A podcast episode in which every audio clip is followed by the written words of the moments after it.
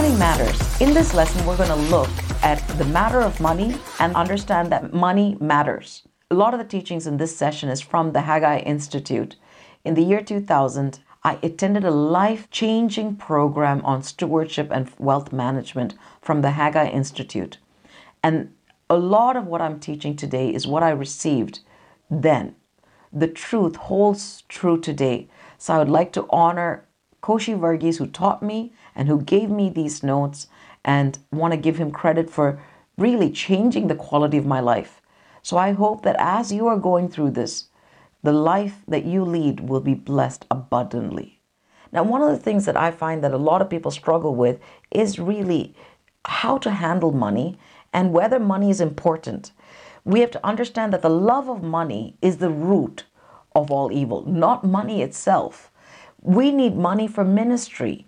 We need money for the things that we need to do. We need money for as a tool.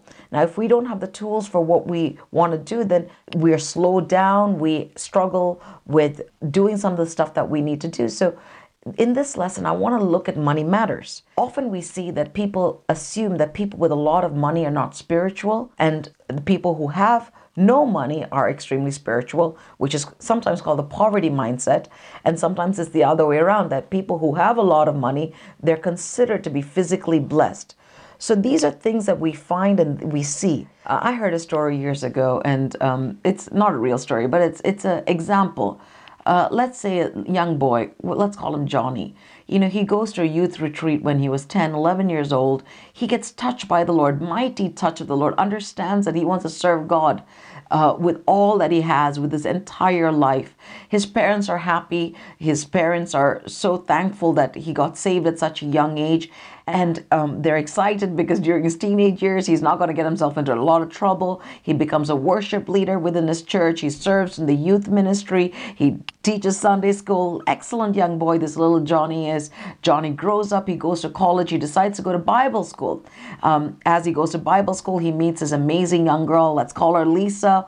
Lisa and Johnny are now excited to start their ministry. Johnny comes out of college. He's somewhat, uh, maybe say, 30,000 uh, dollars in debt because that's what Bible college costs in some places.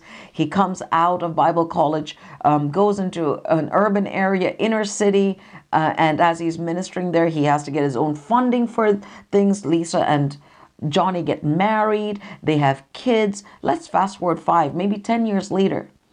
They don't have enough money to for their own houses, their the car is old, they're struggling financially, and because of the financial struggle, Johnny and Lisa, they're fighting and there's strife in the household. Um, there's no way to increase income.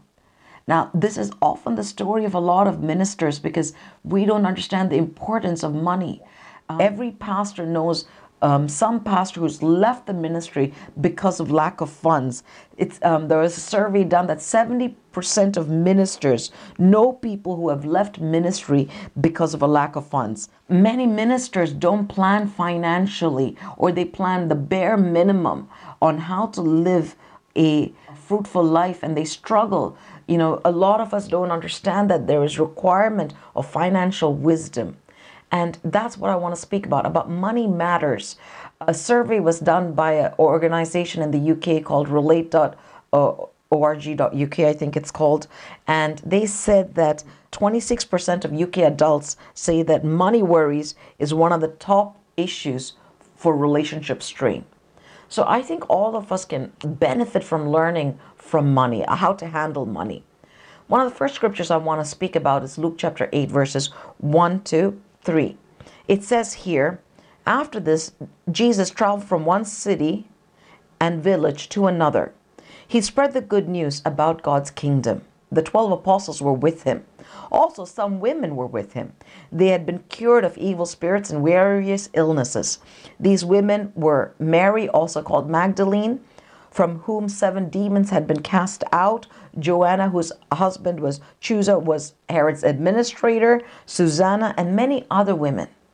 They provided financial support for Jesus and his disciples. Let me read that again. They provided financial support for Jesus and his disciples. See, we need money to operate, and even Jesus needed financial support. I go back to the story of Johnny and Lisa. Johnny and Lisa, if they had understood to work financially and to be independent on certain areas, they wouldn't have struggled so much and they would not be facing so many unnecessary battles.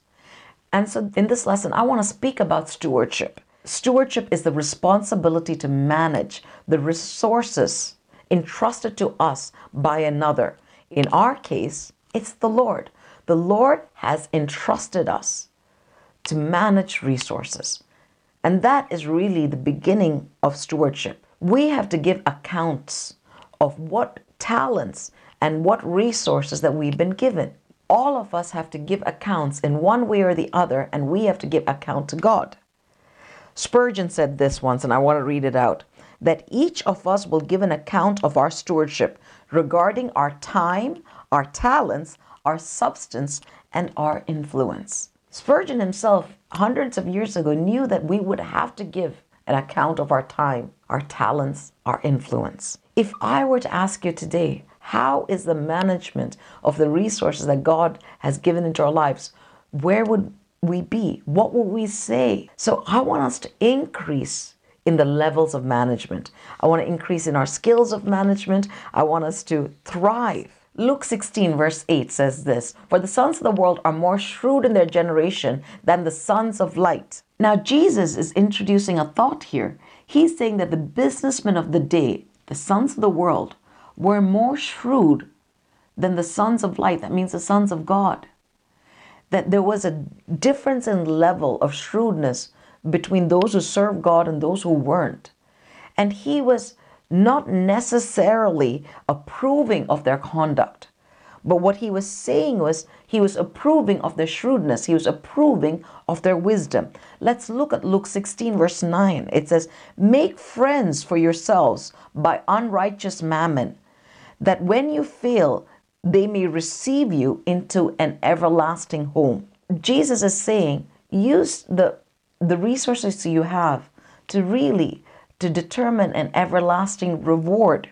Make friends for yourselves by unrighteous mammon. Jesus transferred the principle of the parable. He was reminding us to use our present resources for the advancement of our lives in the time to come. Luke 16 11 says this If you are untrustworthy in worldly riches, who will trust you with true riches or the riches of heaven? So, what the Lord is saying is, he who is faithful in the least and the things of the earth, money is considered one of the least things. Who is faithful in the least will be entrusted with the much.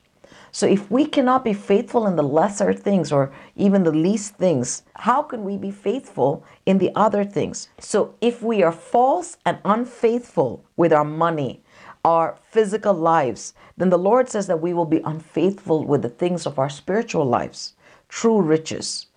Now, I'm not a Greek philosopher, neither am I very well versed in Hebrew or any of these things.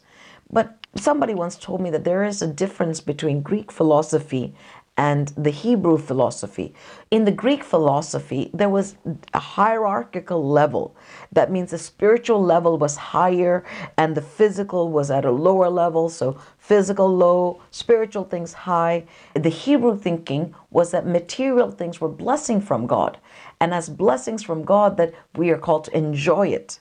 So, stewardship is understanding the biblical basis of how we are to use the resources that God has given to us.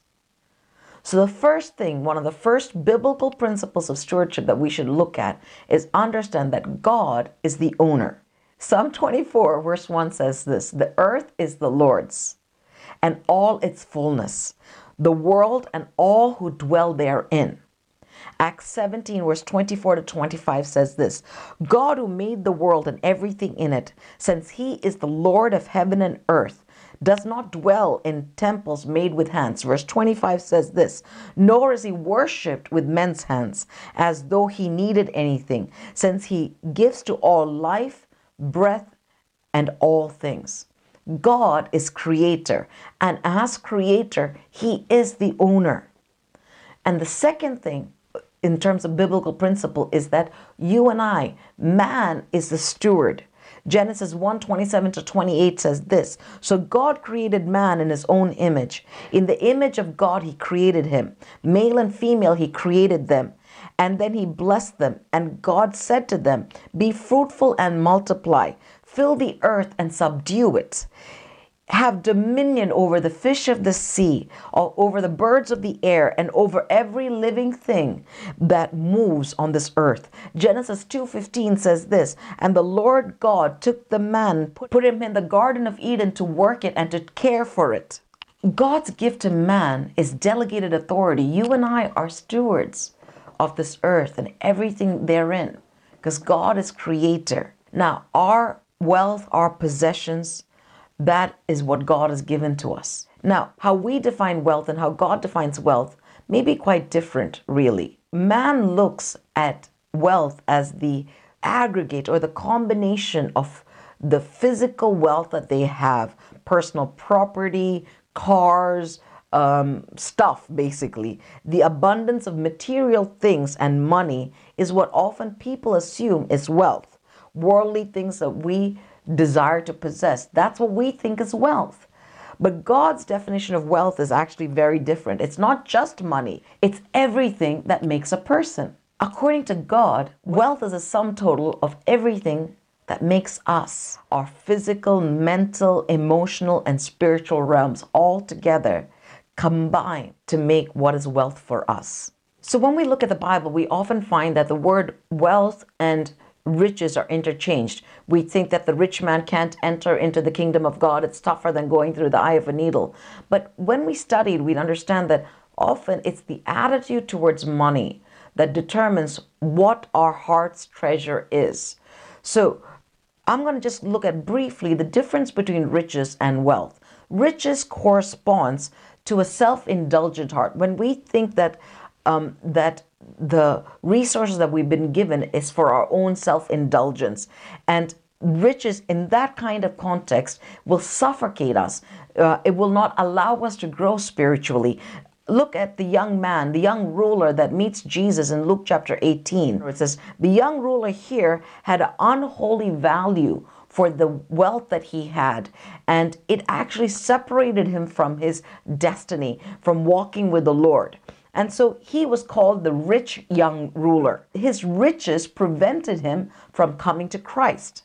But wealthy are those who understand that the resources and the things that they've been given are actually gifts from God and they want to use it to actually advance the purposes of God. They want to use their resources, they want to manage their resources and their possessions in a way that will honor God. That's the right attitude towards wealth. We appreciate wealth as a blessing from God and use it to glorify Him.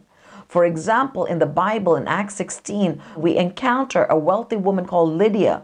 She used her wealth for hospitality, she provided support for missionaries, and from her house, that became a, a starting point for actually the advancement of her kingdom in her region.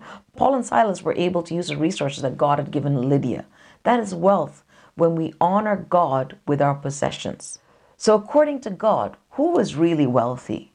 When you have a good family, a good home, when you have good friends, all of this is considered wealth. When you are able to use the talents that God has given you, that is wealth. When the Word of God is living and you believe it to be true, that is unlimited resources, true wealth, because faith will move mountains and make the impossible possible.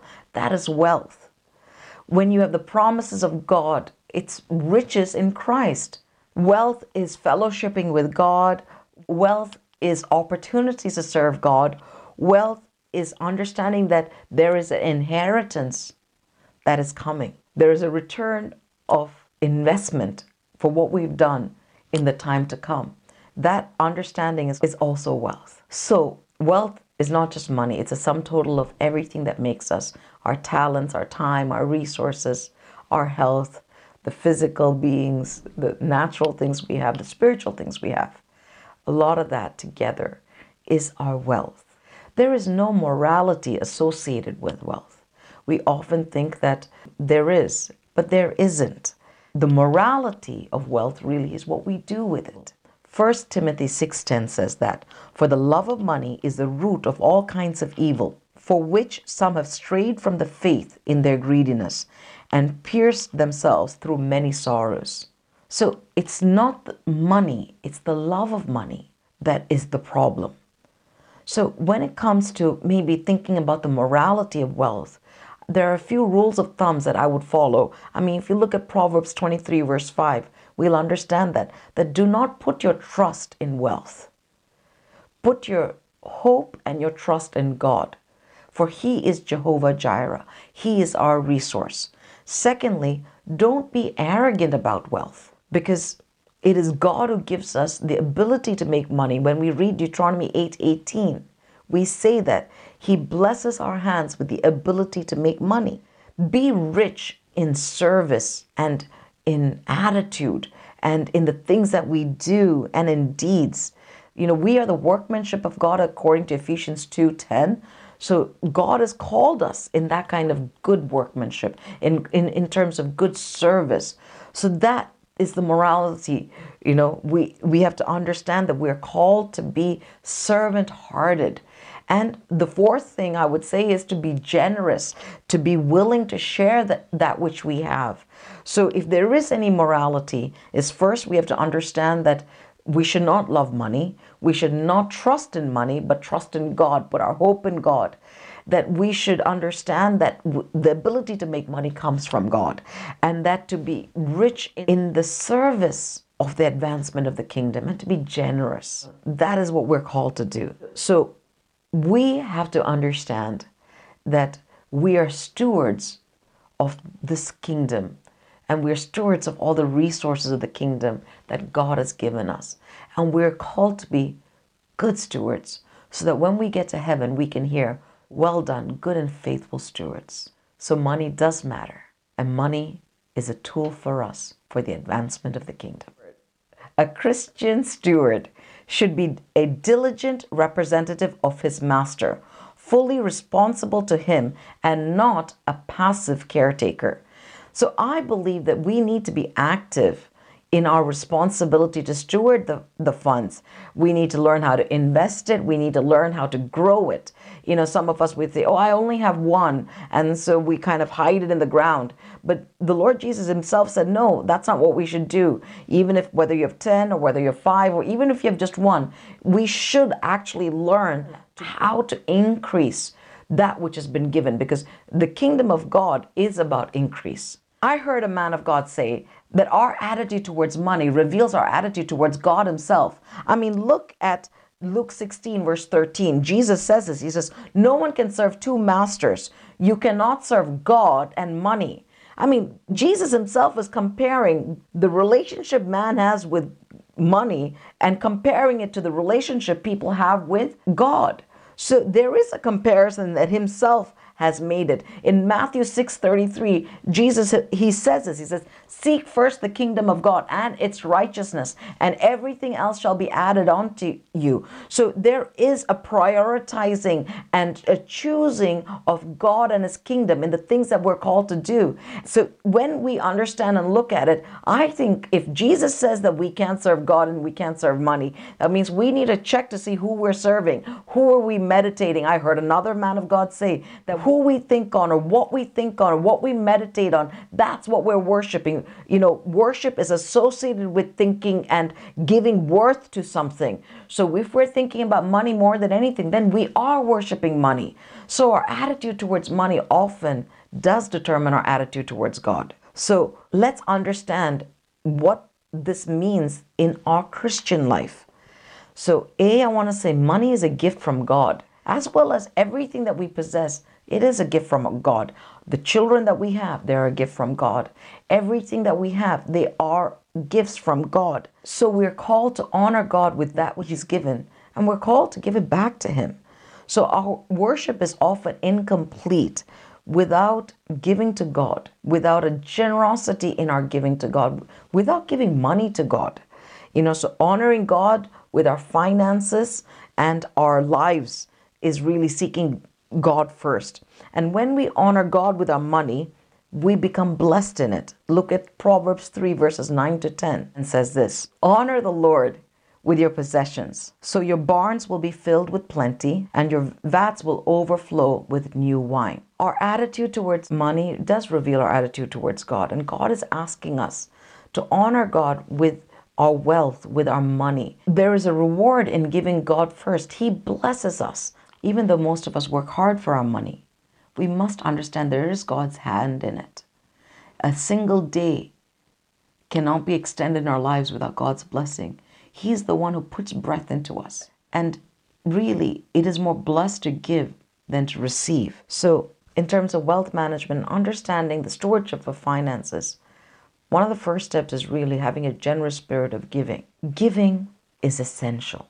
Deuteronomy 14:23 And you shall eat before the Lord your God in the place where he chooses to take you in the place where he chooses to make his name abide the tithe of your grain and your new wine and your oil of the firstborn of your herds and your flocks that you may learn to fear the Lord your God always. One of the purposes of tithing is for us to honor God and to learn to put God first. A lot of people come to me and say, I tithe, I give to the Lord. Really, technically, when you go through the Old Testament, tithing is not giving. Tithing is just returning to God what He has given you. Now, if somebody gives you $10 and um, says, Look, you can keep the nine, but give me back one. And when you give back the one, you're not saying, I gave you one. You say, I'm returning the one. And that's tithing. So we have to understand the nine is ours to keep, the one is ours to return to the Lord. And then anything we give on top of that, whether we're giving two or three or whatever it is, that's actually giving. So technically, tithing isn't giving. Remember in, in the Gospel of Mark, chapter 12, verse 41 to 42, the Word of God says, Now Jesus sat opposite the treasury and saw how the people put money into the treasury. And many who were rich put in much. Then one widow came and threw in two mites, which make a quadrant. So he called his disciples to himself and said to them, Assuredly I say to you that this poor widow has put in more than all those who have given to the treasury, all put in out of their abundance. But she, out of her poverty, put in all that she had, her whole livelihood this is a good example for us to learn that Jesus looks and observes how we give. Not only how we give, but also what we keep. And he evaluates the true intrinsic value of the offering that we give. You know, um, and I'm going to be speaking a bit later on how to give, what to give, and all of that. But there are certain safeguards to giving. The Lord has commanded us to give. One of the promises that you find in Malachi is that the one place God says you can test me in this is in giving to Him. So not only are we called to give, but part of what we're also called to do is we're called to save. Saving is biblical. Proverbs 21, verse 20 says this The wise man saves for the future, but the foolish man spends whatever he gets. In this period of um, that we're living in, a lot of people like to give everything away. Some people like to give nothing away. But like I said earlier, what we give matters and what we keep matters. Money does matter. And so I'm speaking on this topic and I'm saying we, as stewards of the kingdom, are allowed expenses or what it, the technical term is called allowable expenses. So we are allowed to have provision, or we should have provision to meet our present needs. Look at 1 Timothy 5 8. But if anyone does not provide for his own, and especially for his own household, he has denied the faith and is worse than an unbeliever. Now, that's what the Lord Jesus says that as parents, we're supposed to provide for our household. We're supposed to work and make money we're not always supposed to wait for the ravens to come and feed us. So um, there is, as parents, as heads of households, or whatever we're position we're in, we are called to take care and provide for our own. It's a biblical principle. So, as stewards, we must have provision for our present needs. We should have provision for our future needs. Now, if you have children, 2 Corinthians 12 14 says this For the children ought not to lay up for their parents, but the parents for their children. See, this is extremely important to understand that we are called to have, if you look at even the book of Psalms, we understand that I'm allowed to have savings for my children and my children's children till my grandchild, basically. And my child is supposed to have till her grandchild. So that means that each child gets a double portion at least, you know, so we're all expanding and growing in terms of resources. Saving is biblical. So when I grow old, I should have laid up enough treasure or wealth for me to survive and also for my child. So there's a wisdom and understanding. And I believe that you may be wondering, how will I do this in my current situation? Nothing is impossible with God when we understand that there's a stewardship of wealth we can really come out of debt and come into positive and into savings. So let's at least take steps towards that.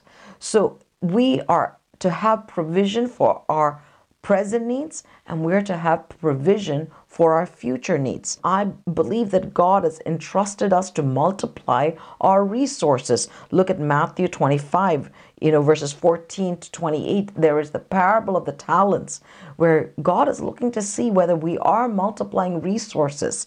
So saving is important. We are answerable to God, the owner, for all the expenses that we have you know and but we're also expected to have savings for our present needs and our future needs and to expand the resources. So now there's no specific standard for this. There are rules of thumbs. You need to prayerfully determine how much you want to save, how much you want to keep. You can pray with God and do that. A good rule of thumb is look for your satisfaction of your needs, not for the fulfillment of all your wants. Continuing on savings, I want to look at another scripture, Proverbs 6, verse 6 to 8. Go to the ant, you sluggard Consider her ways and be wise, which having no captain, overseer, or ruler, provides her supplies in the summer and gathers her food in the harvest. I really like this because people come to me and say in the New Testament there's no tithing, you know, there's no specific rules as in the Old Testament. But look at the ant with no captain, no overseer, no ruler but understands the principles of saving, the understands the principles of how to handle resources so that she has food when the season is drought. So I want to reiterate this point. We need to save purposefully for short-term needs. Going back to our present needs, we also have to save for emergencies you know, like we need to be prepared. We shouldn't be running helter and skelter when something happens. If something comes up and we need extra money, of course, the Lord can provide a small emergency fund at that time. But if he can provide at that time, he can provide it at this time. we need to learn how to build up so that we don't go into debt at a time of emergency. We must learn to spend with discipline. It's good to learn to budget and also understand where we spend foolishly. All of us have our pet spending spree, so whatever it is, it could be um, technology for some, it could be clothes for the others, it could be shoes for somebody else. I don't know what it is. But discipline in spending is a good way to create saving. But let me say it's also okay to spend on things that we enjoy. 1 Timothy 6:17 says this, "Command those who are rich in this present world not to be arrogant or put their hope in wealth, which is so uncertain, but to put their hope in God, who richly provides us with everything for our enjoyment. God doesn't usually call us to spend only on the bare necessities. He most certainly gives us permission to spend on things we enjoy. He also likes to give us a desire of our hearts. So, spending on things that we enjoy in discipline and prayerfully is a good thing, which will allow us to continue serving God feeling that we are called into a place of blessing. For example, taking a vacation, plan well. I love my spa days. I'm just saying, you know. So we must also be careful that we're not saving too much. We can't create a dam in the kingdom. Money and resources should flow freely in the kingdom of God. So there's also the, the flip side of saving, where we save too much for this rainy day and we are not moving in faith. You know, the money that God entrusts us to use for now, we should use it now because some seed, I'm telling you, will actually die off because it hasn't been used. So rather than use some seeds in the future, we can use them now and give it. So there is a lot of time spent with God prayerfully considering wealth. This is where prayer is our guide always. As we honor the Lord with our wealth and with our resources, really, we'll find that God will trust us with more. And when we certainly don't hoard money, God will release more funds into our lives. This is what I've seen, and I've seen with people who are good stewards. So, as I come to the end of this session, one of the things I want you to look at really is to sit with the Lord and look at your biblical view of money. What are the levels that money affects your happiness? I, said, I like what Billy Graham said. He said, if a person can get his attitude towards money straight, it will help straighten out almost every other area of his life. Selwyn Hughes said this Remember this you can't serve God and money, but you can serve God with money. Yes, money matters. You know, money is a tool that God has given us. And I pray and hope that God will give you the tools for this season. Be blessed.